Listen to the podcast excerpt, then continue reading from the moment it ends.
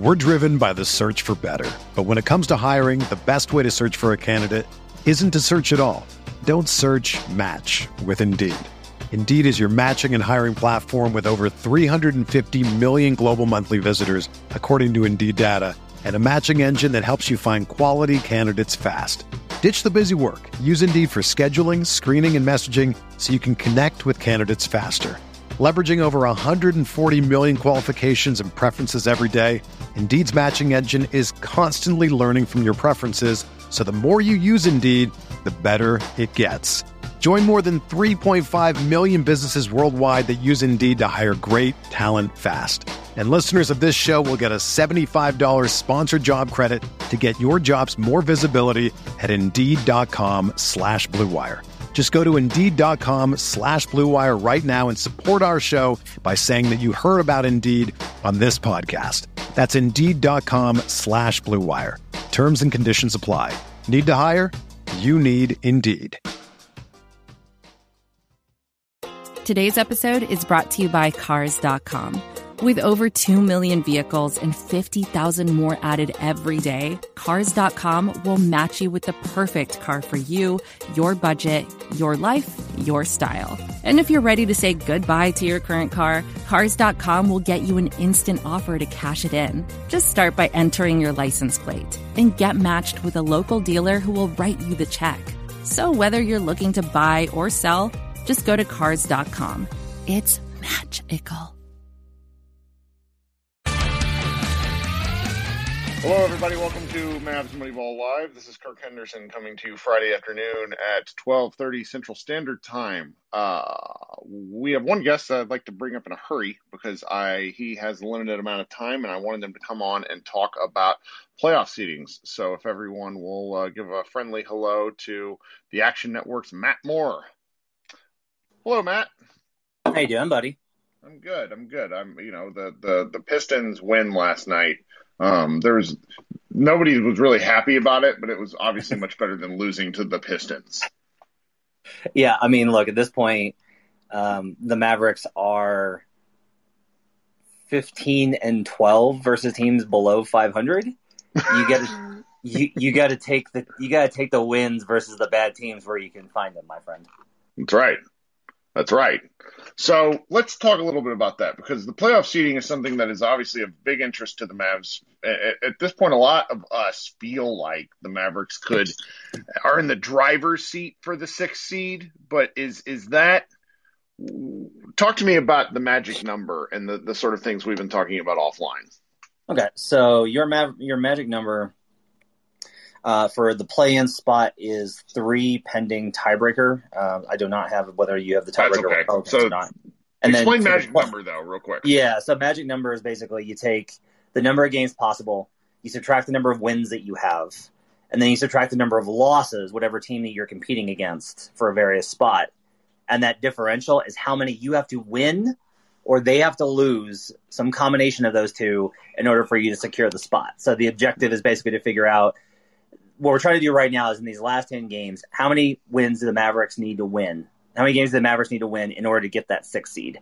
Um, for a top six spot, for a playoff spot right now, I have your magic number is 10 due to the fact that you do not hold tiebreaker over the Portland Trailblazers. Uh, the Blazers' max number of wins that they can get to is 44. You're at 35. So because they have tiebreaker, you got to get to, to four. If they win out, you got to get to 45 to finish ahead of them for that sixth spot. Um, now, one important thing here: you do not hold tiebreaker with the, with the Blazers, but in any three way tie, if the Grizzlies catch you two, if the Spurs catch you two, if the more but more likely if the Lakers fall and you wind up in a three way tie with the Lakers, the Mavericks, and the Blazers, the Lakers will not win their division. The Blazers will not win their division. The Mavericks would win their division in that scenario division winner is always the first tie in multi team. It's not head to head. Head to head's only for two teams. If it's okay. multi team, you win because you'll win the division over the Grizzlies and Spurs. And at that point, you would then slide up into the five spot. If it's five, six, seven, and the order is Mavericks, Lakers, Blazers, and you're all tied, the Mavericks would grab the five. Which would be, I, I sort of hope for that just for the chaos that it would cause. Yeah. Because uh, understanding the tiebreakers is not something a lot of people pay attention to because it's just not normally, it, just, it hasn't mattered. Like, I mean, it, it matters right up until it doesn't. And then it, it, it just is one of these things where it's not like the Lakers are rare. The Lakers have probably haven't been in a tiebreaker situation in forever. Yep. So, Yeah. which is funny. I, I love this. the big key here is your magic number is 10 over the Blazers. So let's say that you don't let's not worry about the Lakers right now. Like I think it's Okay. likely that you're that they're going to get involved in this because they're still without LeBron. We don't we have no word on when he's coming back. Right. Um if it's just the Blazers though, your magic number is 10. So let's say Portland's remaining strength of schedule is um, pretty soft. Yours is softer, but theirs is pretty soft. In that occurrence, you're trying to say like, all right, let's say that the I'm imagining the Blazers are going to go seven and three down the stretch.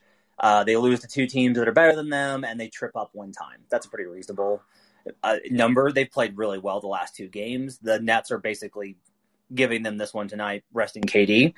No Claxton, no Bruce Brown, etc. Um, if it's seven and three, right? So that's three off of magic number of ten. That means the Mavericks got to go seven and three the rest of the way in order to get the tiebreaker. Whatever Portland, every time that Portland loses, you tick off one of those numbers on your magic number. Every time the Mavericks get a win, you tick off one of those numbers on the magic number. So if the Blazers lose tonight and the Mavericks win tomorrow, your magic number's down to eight. That's how you track that. Well, so so uh, Matt Phillips in the chat is just talking about how Portland has the fourth hardest schedule. How much do you think like the the schedule strength of schedule uh, can we throw out the window just because of the likelihood of certain teams, you know, uh, resting players? Like Portland looks like they have a tough schedule, but they're playing Utah, who has uh, you know not a ton of incentive. Um, going, you know, to, to play like all of their guys every night. Now, as we saw against the Kings, doesn't really matter in some instances for them. But what do you feel like any? How much should we be caring about strength of schedule at this point? So I think there's two things. That, there's a couple things to keep in mind here. Um, one, and Matt is right that the Blazers' schedule is harder than I thought it was. But the other thing to keep in mind, um, I would recommend that Matt check out a site called called Positive Residual, which is linked on my Positive Twitter. residual. Um, okay. It's got uh, it has strength of schedule that also factors in rest advantage and rest disadvantage games. So it's going to get you a different look at what the schedule is going to look like because that matters too. Um, the big key at this point of the season is is there's people really focus in on ooh all their opponents are bad. Okay, this is a Mavericks locker room. You guys know this. you lost to the Kings and then blew out the twice. Warriors. Like they the lost problem the Kings is twice. yeah, the problem is this is the issue. You have to look at what the win profile of a team is. Okay. If a team is really good versus bad teams, then it's great if your if your schedule is weak. But if you're the Mavericks and your win profile is basically shrug emoji any given night, most nights, but not always. Like they have one of the worst records amongst the West teams versus teams below 500. That doesn't mean they're going to lose all their games versus teams under 500. They're going to win most of those games, but that does change the differential in terms of, of what it is. Um, I'd also say that as we get later in the season, you're really going to look at those the last couple of games. Sure. Um, they just most of those teams are going to be locked. Like the Jazz at this point, because of what's happened in the last couple of days, the Jazz are almost definitely going to be a, a top two seed. So they're going to have no incentive um, to do a lot in their last couple of games, and they play Mhm. some of these opponents as well. Um, so you've got when you look at that, don't only just look at oh no, they've got to play this team. You have to ask yourself, what's the motivation for that team going into that late season matchup? Because a lot of times these teams will just be like, yeah, we don't care, even if it's a week out. If they're just like, no, we're in pretty good spot, we feel okay. We're going to go ahead and and and not do this. I will tell you that uh, the even with the Nuggets having a, a brutal schedule, like their next five games are absolutely just a a death gauntlet. Um, Mhm. You are six back in the loss column. Go ahead and kiss that goodbye. You're not getting higher than fifth. That's okay, but I would say that the odds of the Bla- of the Mavericks going any higher than fifth are slim to none at this point. Sure. Oh no, Just that we've nobody in here has has and, and even on Mavs Moneyball is like five is kind of the the high goal, but when they lose that first Kings game that we had or this really the second Kings game, it kind of makes that exceptionally difficult. It is funny though because I'm looking at the schedule and like the they play the the Pelicans the third to last game of the season, and it makes me wonder like at that point could the Pelicans just have decided to close up shop for the year? Yeah, I, I would say Um, it's very. I would say it's very likely that Zion will not play in that game. Okay, okay, that's interesting. Yeah, it's funny. Like I, um, I have a, I wrote an article years and years ago called "The Worst Game I've Ever Seen." Uh, it took place on April. April 19th, 2006, it was the Mavericks versus the Clippers. I'm just going to read you the starting lineups because it's pretty crazy. For the Mavericks, they started Josh Powell, Sagana Diop, Adrian Griffin, Jason Terry, and Josh Howard. The the Clippers started James Singleton, Chris Kaman, Cuttino Mobley, Shaun Livingston, and the immortal Boniface Ndong. Um, and Vin Baker actually played 25 minutes this game. So like the kind of minute, like the things that happen the last few games of the year really, really get wild. Um, but I don't want to take up too much of your time. I just know you and I were talking about this offline and it's, it's something that's very interesting to me because uh, the the Mavericks have somehow played. Uh, they've won. They've they're 28 and 14 since February 1st. And you know, if you follow me or if anybody's in these chats, you probably wouldn't believe that because we're all so upset and whiny after losses. But it's that when you say the Mavericks need to go seven and 10 to finish out the season, based on what they've done, they could. There's yeah. not. You know, there's there's plenty of reason to think they could do that. Yeah, I, I think it's so. likely that they do. Like I think it's very likely um, that they wind up in that spot. I think that that's um, the mo- I think the most likely scenario um, is. I mean, I think four five is obvious, or five six is obviously the most likely. I would say you have you have a, a better than even chance at getting this getting into the playoffs and not having in the play in. I would say that your odds there are maybe north of seventy percent. Um, I actually have my on this weekend, Action Network is we're debuting, we're simming everything, oh. including including tiebreakers, to let you know, um, to give you an example of what what your percentage odds of getting each seat is going to be. So we'll have that up at ActionNetwork.com. I'm looking forward to that. So you're you're doing one of these here shortly. Is that for Locked On Denver? is that for uh, uh, Action Network? That's for Locked On Nuggets. So if you guys want to come hear about a tantalizing Paul Millsap performance, you can go do that. But oh, well, otherwise, they, you guys, people you guys should enjoy Kirk. Thanks for having me, man. Sure thing. I appreciate you coming on. Um, does anybody else want to come up here and talk? Otherwise, I can talk to myself for you know the better part of a half hour, and we can we can figure some things out. Um, for anybody that joined the locker room last night, I was not able to. I, I pressed the record button, but the recording is lost to time. Uh, so it's not going to go up as a podcast today. This one will go up instead, which I would appreciate if you uh, if you download and uh, maybe not listen, just Marcus play it, that sort of thing. Um, so that's a pretty good assessment of of of what's going to happen next for the Mavericks. I'm you know, we're talking in the Mavs Moneyball chat. I'm really looking forward to this Washington Wizards game uh, tomorrow because the Russ is a guy that that Luka's very familiar with uh, having played against him before he was in the NBA. Um, if anybody follows me on Twitter, there was an six years ago today was actually Luka's professional debut. Uh, and and I just retweeted something. If someone can go find it and post it in the chat, it's pretty incredible. The, he just he gets into the game at 16 years old. He looks skinny. His shorts are like high around his waist. It's one of the funnier things. Uh, and then he drills a three in front of a crowd full of people. I mean, just just ice in his veins. The the guy is nuts. So watching him play against Russ is a lot of fun. And and Luka and Beal seem to to have that kind of competitive fire. Uh, there was two years ago at the start. I, I want to say it was like the the season opener. Uh, uh, Beal got kicked out of the game for something, and and like he and Luka were going at it, and it was it's just so, so like those three putting together. I expect like it, a lot of people in Mavs Moneyball chat think it is a um think it's a a trap game. I don't. Uh, this is a game where I think the Mavericks can go out and it's going to be like a 130 125 affair. Um, you know, Tim Hardaway is is in his get right mode finally. Uh, I look forward to seeing if he'll he will either turn up a, stellar performance or it'll be like a non-contributing zero where we hate him again. That will be that will be very fun. Um, and yeah, that's that's just kind of one of the one of the many things I'm looking forward to um, with this. So, you know, one of the things that, that I'm going to be curious about, uh, you know, when talking about Kristaps Porzingis and what the Mavericks do with him for the rest of the season, not talking like trades or anything like that, just how they approach his his injuries. Porzingis is such a rhythm based player, and him not playing is probably incredibly frustrating for him. Uh, I they the Mavericks say he tweaked his right knee. If you're reading any of the post game stuff, he didn't seem to think he tweaked his right knee. So I'm going to be very curious to see what they do with him because he just did not look in the game. Um, last night's locker room, there were a number of, of people who came up on stage and talked about just how frustrating that was for them uh, as in terms of watching him. But now that I'm kind of removed from the game, if if he wasn't ready to come back or if he wasn't feeling it in some way, shape, or form, then he probably should have said something. Uh, it, his I watched the first and second quarters again last night before going to bed, and and he was he just steadily lost interest and it's very confusing to kind of, you know, he got that dunk at the end of the half, but he got that dunk because he wasn't running back on defense.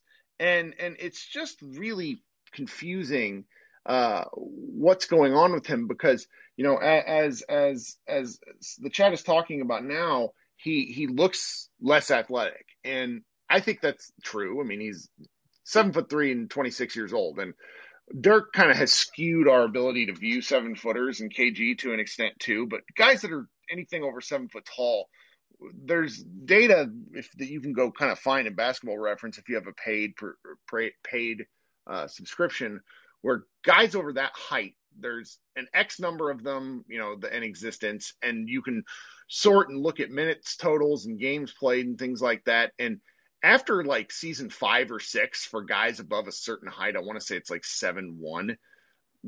Guys just stop playing. They they end up playing like sixty percent of their their games, and Porzingis was already only playing sixty percent of his games. So the Mavericks have to figure out something with him moving forward because I'm just going to assume he's going to be on the team uh, because his contract is so big, where they have to build a team around him.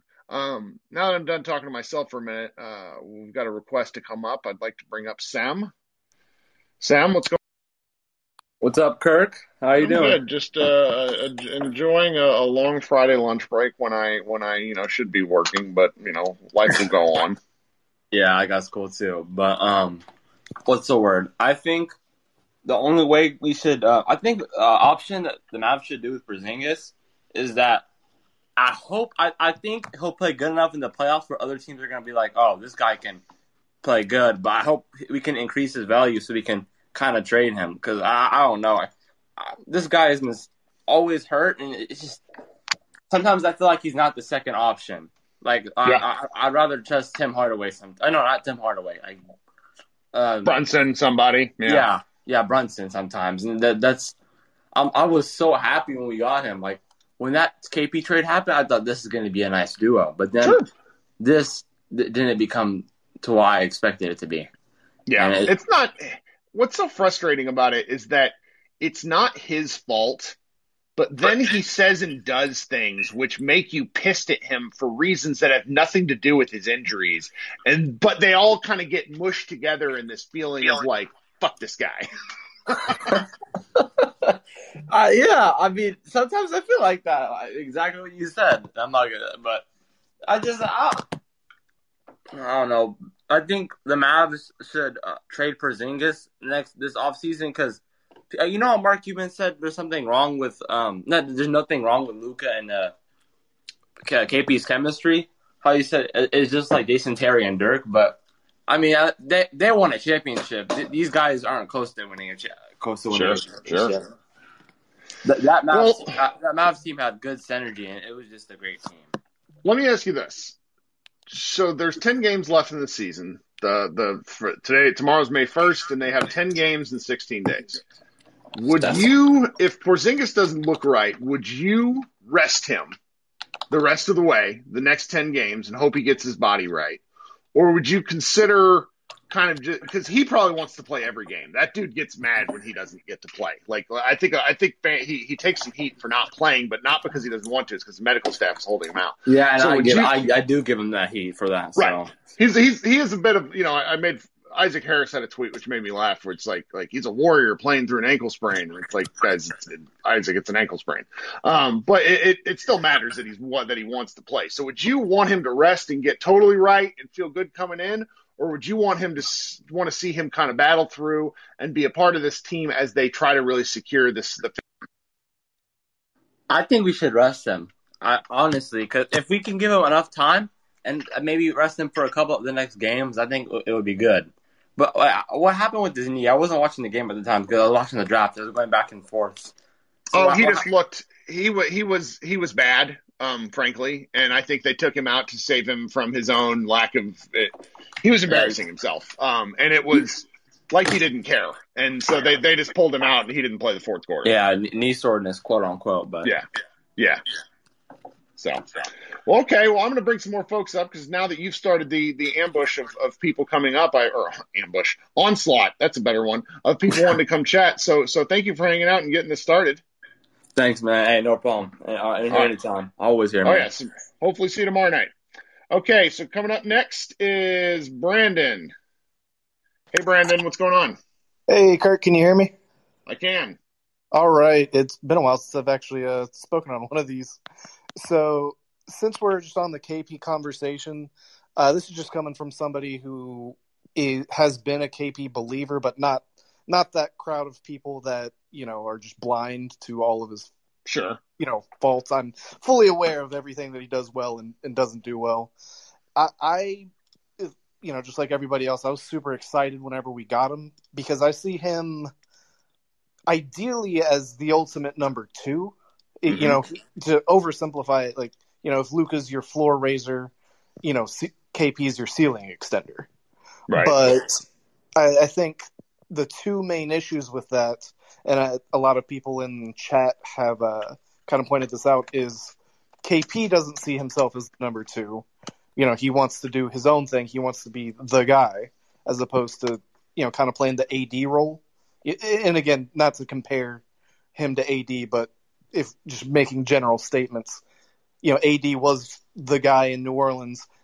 He's not really a, a real number one option, but he's an amazing number two option and yeah. Yeah. that's what KP, KP can be. And then, like you said earlier, the second major problem, he's such a rhythm player.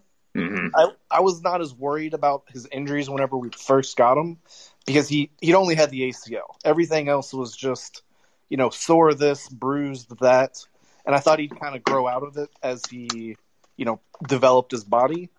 But seeing that he's such a rhythm player, you know, if he misses three games, well, now it takes him two games to get back into rhythm, and now you know we've basically been at, without a good KP for five or six games at a time.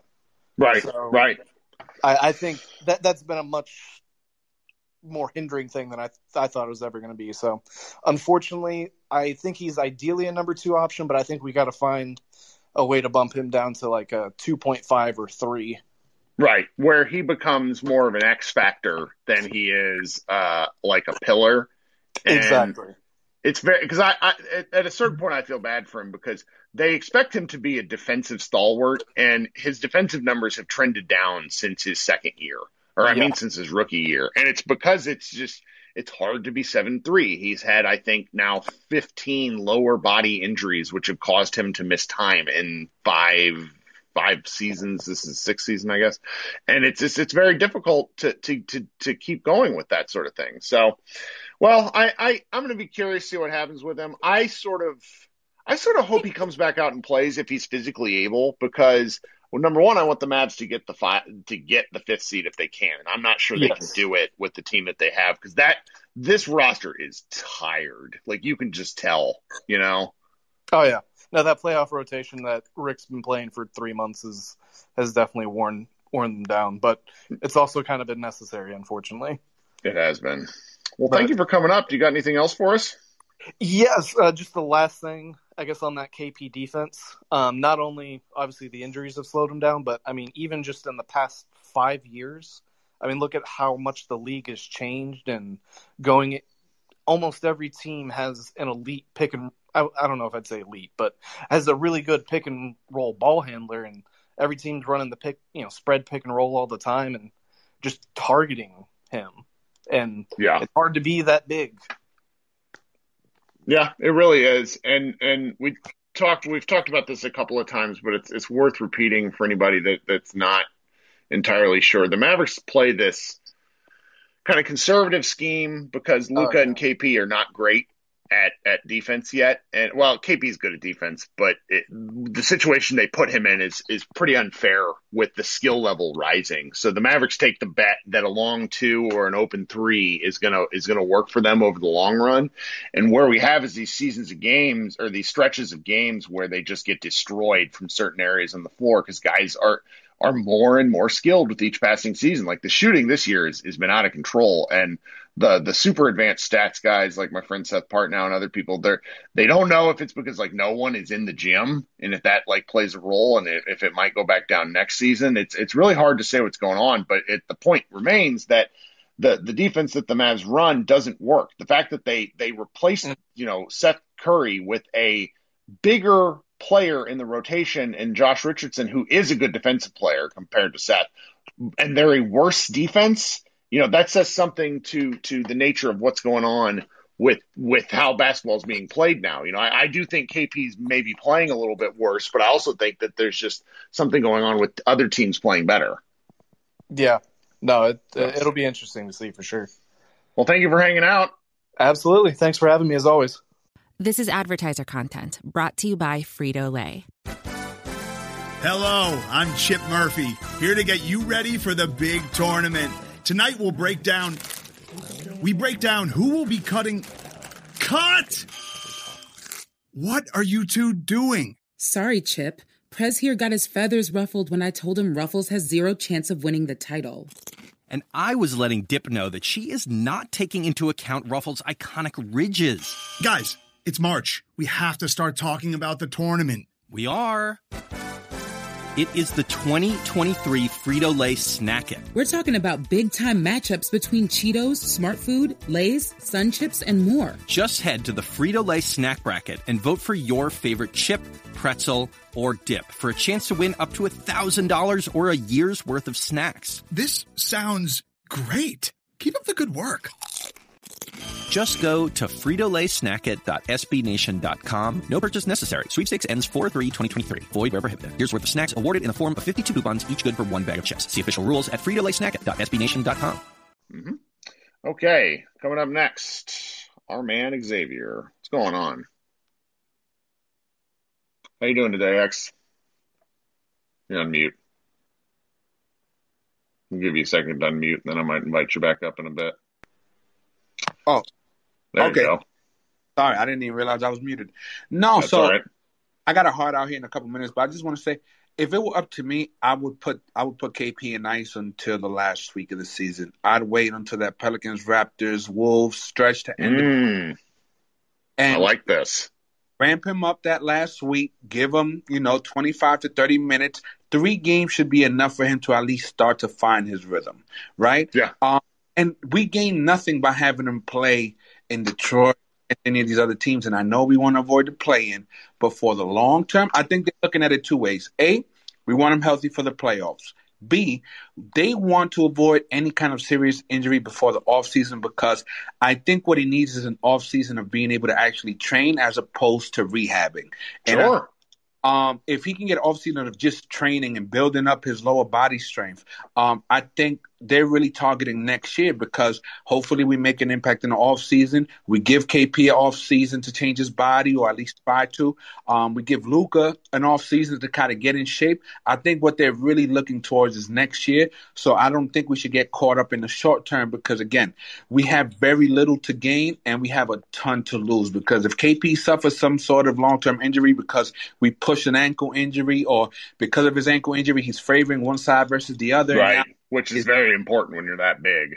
Exactly. So if he's if he's not healthy and and not only and it's not just about physical, it's about mental, right? He has to be able to trust his body, trust his knee, trust his ankle that he can have the type of explosion he wants because if he doesn't and he's playing cautious, we all know as athletes, when you play scared to get injured, that's usually when you get injured the most. So I think about building up his confidence in regards to his body. And look, if he's frustrated about the playing time, who cares? He'll get over it. It's about what's best for the team long term. Put that man on the shelf, have him have him rehab some, ramp him up towards the end of the season, and then let's see what we got um come playoff time. But I, in my mind, I think that's the best approach. I think it makes sense. That that would probably, if I was a betting guy, that that might be the thing that I put, um, uh, put money on, just because if he was looking as rough as he was last night, and he was rough, then there's just not a good reason to play him until he's feeling 100% confident. I mean, I. I don't know. I waffle on this because like I those those of us who are old and still try to do anything athletic, it's just you know one thing goes wrong, then three things go wrong. So I, it, it probably is the exact same for a professional athlete. Um, well, thank you for joining. You got anything else? No, and hey, to all the fans out there, remember the Sixers one thought Embiid was a you know was a dead end, and look at him after years of constant injuries, he's playing at all NBA level, MVP level. So it is possible. We just have to be patient. Sure. And, but, but that's all, guys. All right. Thanks for joining us today. all right. So let's see here. We have Marcos. Marcos joining us today. What's happening, my guy? Got to hit that unmute button there next to the speaker request button. Give you a second here, and if you can't, there you go. Got it. Hi, Kirk. What's up? Hey. Not too much. Okay. Sure, sure.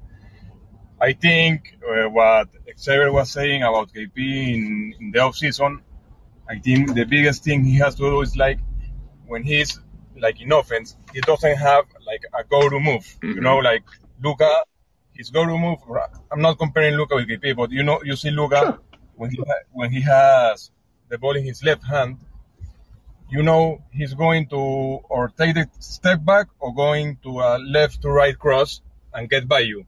So then he sees the defense and he has a lot of counters, so he knows how to attack the defense. KP doesn't have a go to move, so every time he gets the ball, like he first half, like take two or three seconds to know what he's going to do, and then may, then he takes a shot, then or maybe pass it pass the ball so I think for him, the best, the like the biggest thing he has to do right now is like I don't know, he's in especially in isolation because you know he's in the pick and roll.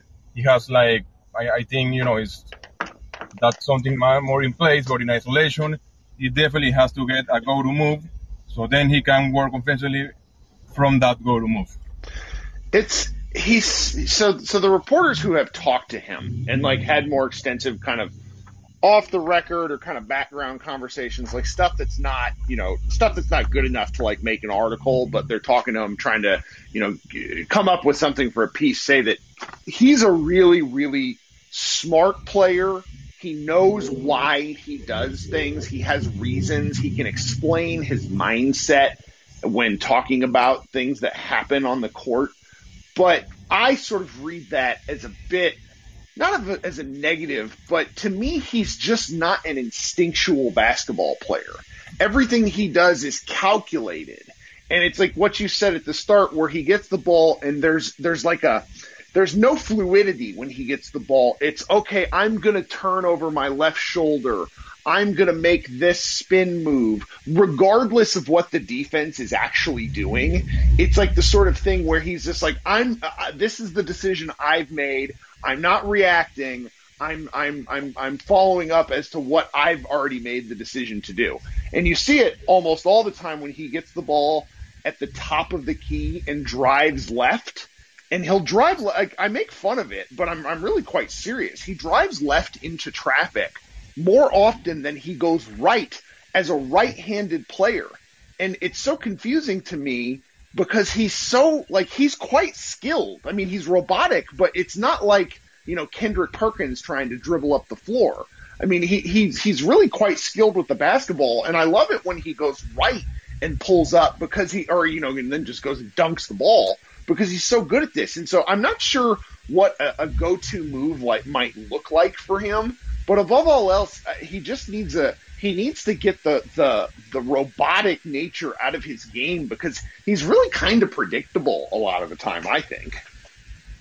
I want I want to ask you a question. Do you think sometimes like he try he tries to do something and like his body doesn't let him because I sometimes think like he, he gets like in I don't know in a like in the limbo you know he yes. tries to do something yes. you know that I, I've, I've seen him do that a lot because like he tries to do something then his body doesn't let him and then he tries to do, it, to do another thing and normally he turns the ball over.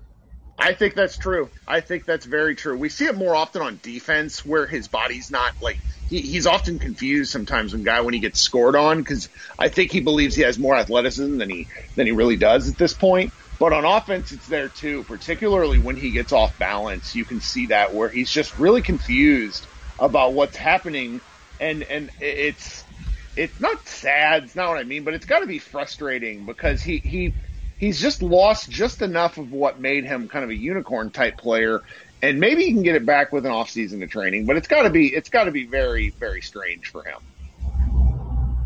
Yeah, I mean, I don't want to talk about the Indians really because I, I really don't know how he got from the point he was last season when he was from above average to really a good player defensively to this yeah. point when he he's like even below average and at one time he was literally the worst defensive player in the league. And I don't know, it, it is it.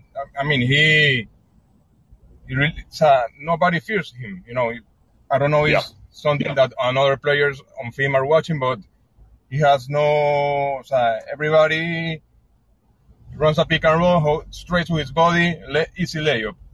So I don't know what's really the what's in his mind because I think also this is also a, a mental problem, not only a, you know injuries and his body. I think you know with all the injuries he has, has all the everything what happened with the trade in New York, everything that has happened uh, in the Dallas, uh, the injury last season in the playoff, the, the talks about his relationship with Luka, definitely mm-hmm. has to affect him, you know, in, in the mental type of the and I I don't know maybe that's affecting him too.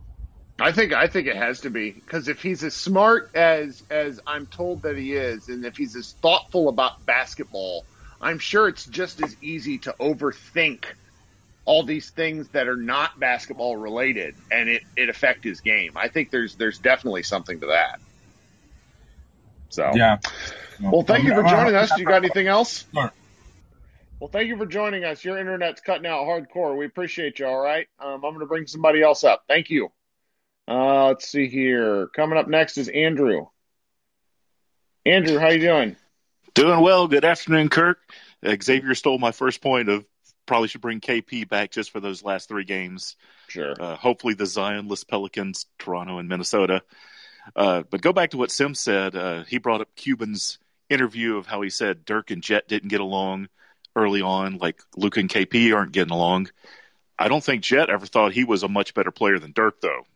No, that was a weird thing. That's where it's just like Mark. I don't know. It's just that's part of the too much too much uh, uh, media time for for him. And you know, I was I was an avid fan back then. This was granted the internet wasn't a thing like this, but this was never a discussion because the Ma- yeah. those Mavericks teams were good. Like they, I mean, they made the play. They made they won 50 straight games for 15 straight years. Like this is not.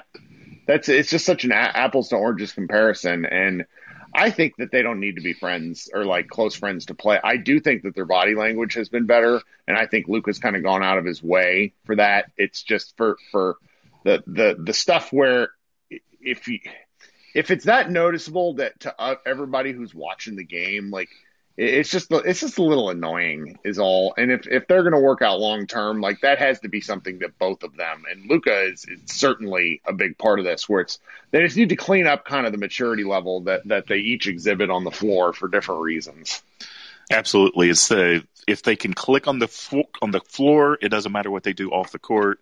Yep. But we're waiting to see that happen. So I don't think I'd be looked to trade this off season, but I would definitely be listening if any offers came in. Sure, sure. I mean, I think that's going to be the case regardless of anybody because if you get a top five player like this, then then everything's on the table every offseason. I mean, I'm not sure if you guys have seen the story today, but there was a Damian Lillard piece dropped by Chris Haynes that I don't know. It's a little unfair to the Blazers organization where, but it, if a superstar is unhappy at a certain point, it stops mattering. You know what the reason why? If the superstar is unhappy then you know teams kind of have a choice of what they need to do next. And Luka has not said anything of the fashion that, that would make me think that the Mavericks are heading this way. But you certainly don't want to do. You, just want to build a team to, or continually build a team to where it uh, it, it keeps him you know, engaged, and he can play a role in that too, you know, with his own kind of recruitment. So there's there's a lot of stuff the Mavericks can do, and and I'm not particularly worried about their relationship. I mean, the more when I'm when I'm not you know and jacked up after a game where I'm I'm, I'm really excited, the, the, more I think about this, the more it's just there's a big chunk of the season that you have to just write off, and not just for the Mavericks, for the NBA at large. With the COVID protocols in place before these guys started getting vaccines, they weren't allowed to really spend time together even off the court. Like they, yeah. they they're isolated and you know it, like you throw all these just different things together and it's hard to be when I think about that from a big picture, it's hard. It's okay to just be like, all right, you know, maybe these guys just need a do over, you know? Yeah, almost do over this whole year. But yeah. the one one positive outlook, Mavs are a better road team than home team nowadays for no for no discernible reason.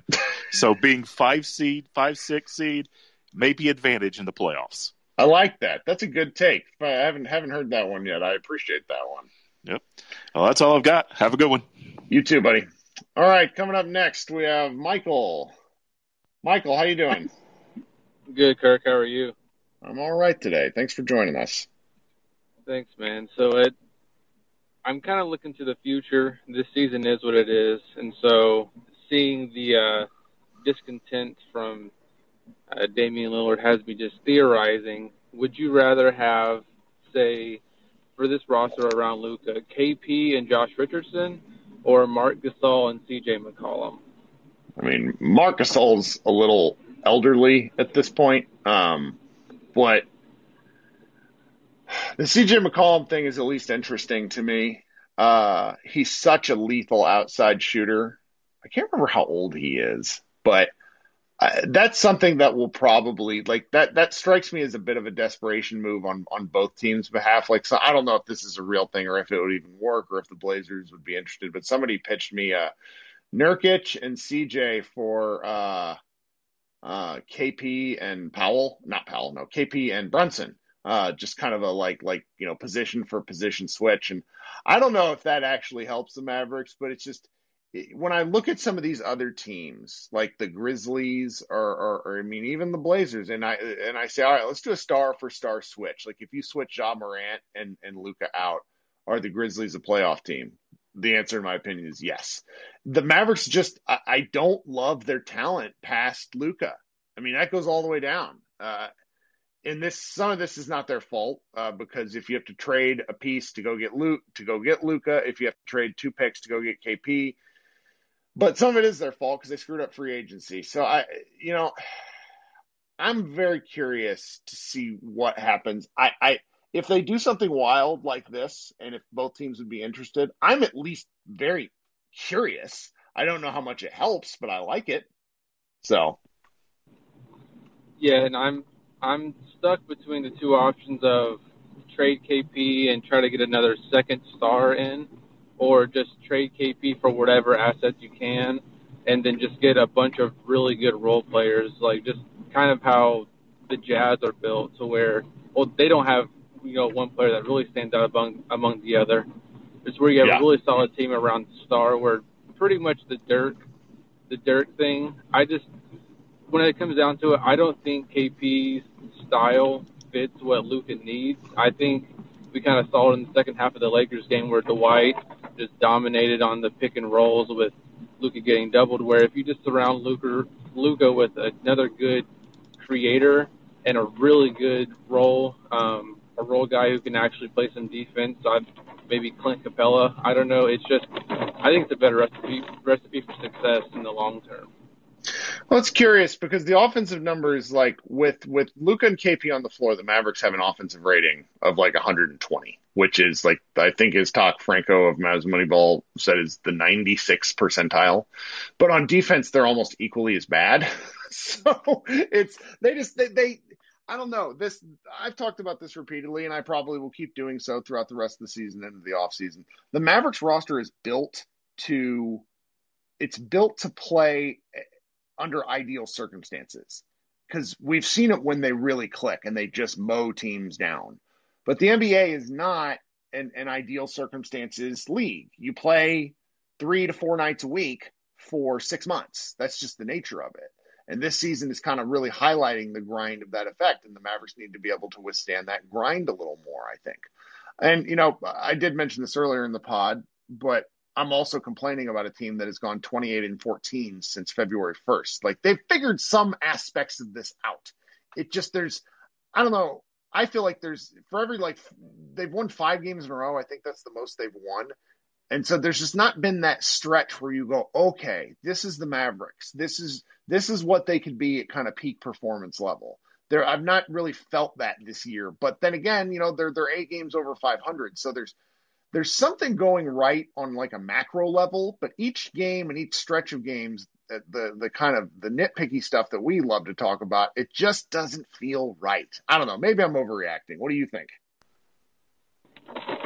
I don't think so. I think when you have a young star like Luka who just you don't want to do anything to just slow the progression of the overall team success. I think you have to be nitpicky about you do not want to have a LeBron and Cleveland situation like happen. You, you, that's what you're trying to avoid five years from now. And you can't. I know we can say we can just look forward to next season, but I've been on team trade KP since before the bubble last year. I don't. I just think you're playing with fire and sure. injury, even if it's a five game injury, it just decreases his value. He may build it up for two months, but then it just gets all the way. It's like taking three steps back when you took a step forward. And I just, I just think it's, I think it's right to be nitpicky. Now we can sometimes be too much, but I don't. I think as long as they don't go through this off season and just say let's run it back just because of COVID was the reason they were bad, then I think they're doing a good job. But it, do I trust them? No. I completely understand that. Well, Michael, do you got anything else before I bring a couple more people up? No, that's it. Thanks, Kurt. Well, thank you. Sure thing. Thanks for joining us. All right. Um, coming up next, uh, we have Brian. How you doing, Brian? I like your icon. Hey, You Kurt, can you hear me? I can. I can. I like the Pegasus icon you you guys got with your your photo. Hey, Kurt, can you hear me? Yes, you sound great. Perfect. Awesome. Hey, uh, two questions. Um, the first, um, back in the day with Dirk, when did he start spending majority of his off seasons in Dallas? Now I know he still went to Germany and was working with Holger, but I know Holger was spending quite a bit of time. And then I'm more so just asking, you know, at what point do we think Luka will start spending majority of the off seasons um, here in Dallas? Um, and to point that Xavier and some of the other guys meant, um, hopefully this offseason can be an offseason that KP can actually work on his game.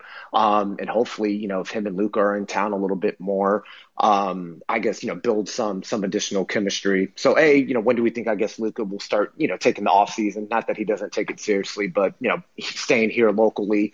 Um, and secondly, I think we're all happy, as you just mentioned, with the recent run since February.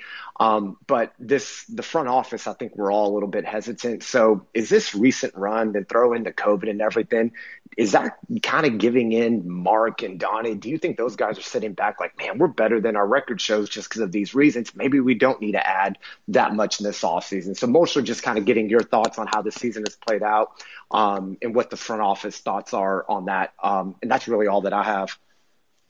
It's a good question. I'm going to answer the second question first.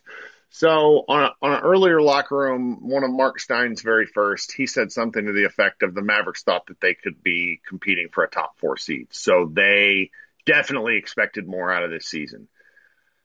If they finish with the fifth seed, I think it's going to justify a lot of what they were thinking.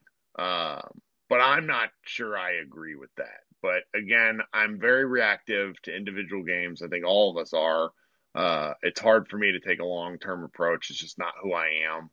Um, I, I do think that the Mavs are very proud of themselves, and they have reasons both to be proud of themselves, and they have reasons also to wonder if they could have done better. Because I think this, you know, I'm very, I'm, I'm a little worried about this off season, and I've talked about it for almost three years now. 2019 was a bust, and they they made a mistake, and and by not pursuing and spending their kind of artificial cap space uh, that they had from bird rights for KP Maxi and, and Dorian Finney Smith, and that that they're that's just going to pay for it. They're going to pay for that for a while because the Mavericks are not very creative with the cap.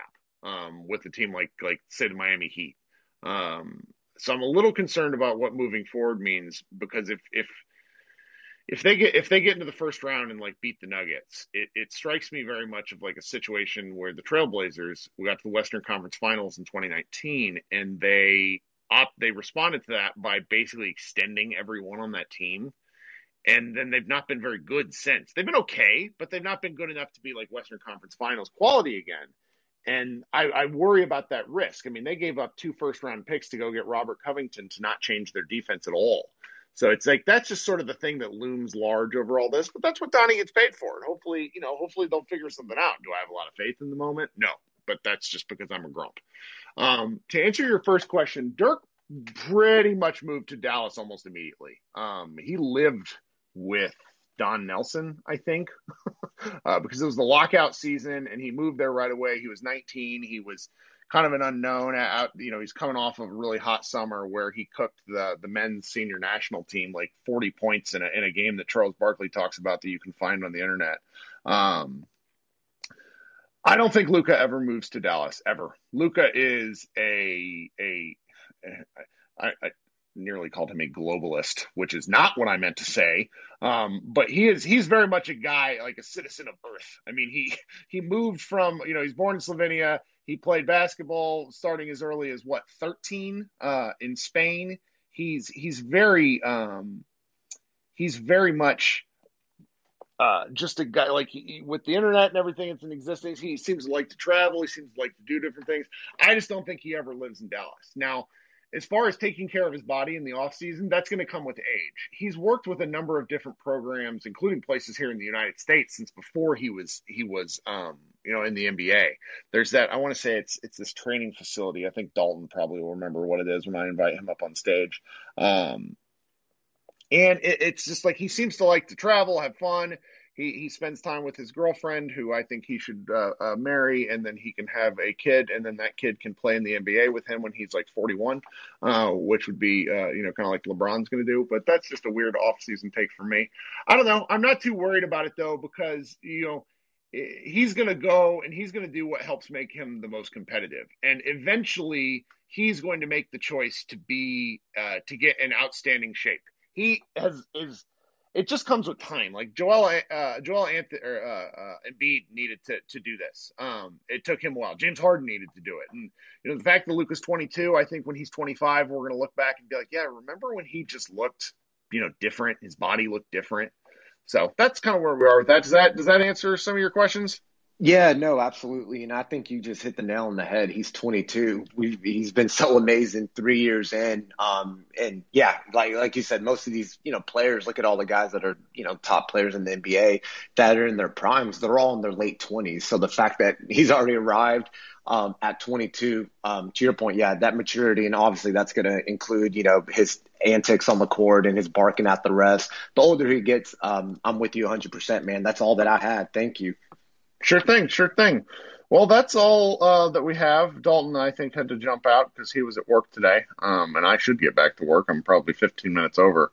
But this has been fun hanging out. I'm going to uh, throw this up on podcast feed, even though all of you have been hanging out. I'd appreciate it if you downloaded. Uh, those of you who haven't, try to give us uh, five star or four star or three star, you know, whatever review you feel uh, necessary on your podcast apps. Uh, we'll be doing this again, uh, Mavs Moneyball group therapy following the Mavs Wizards game tomorrow night. I look forward to talking to you guys. Thanks for hanging out on a Friday. Everybody be good.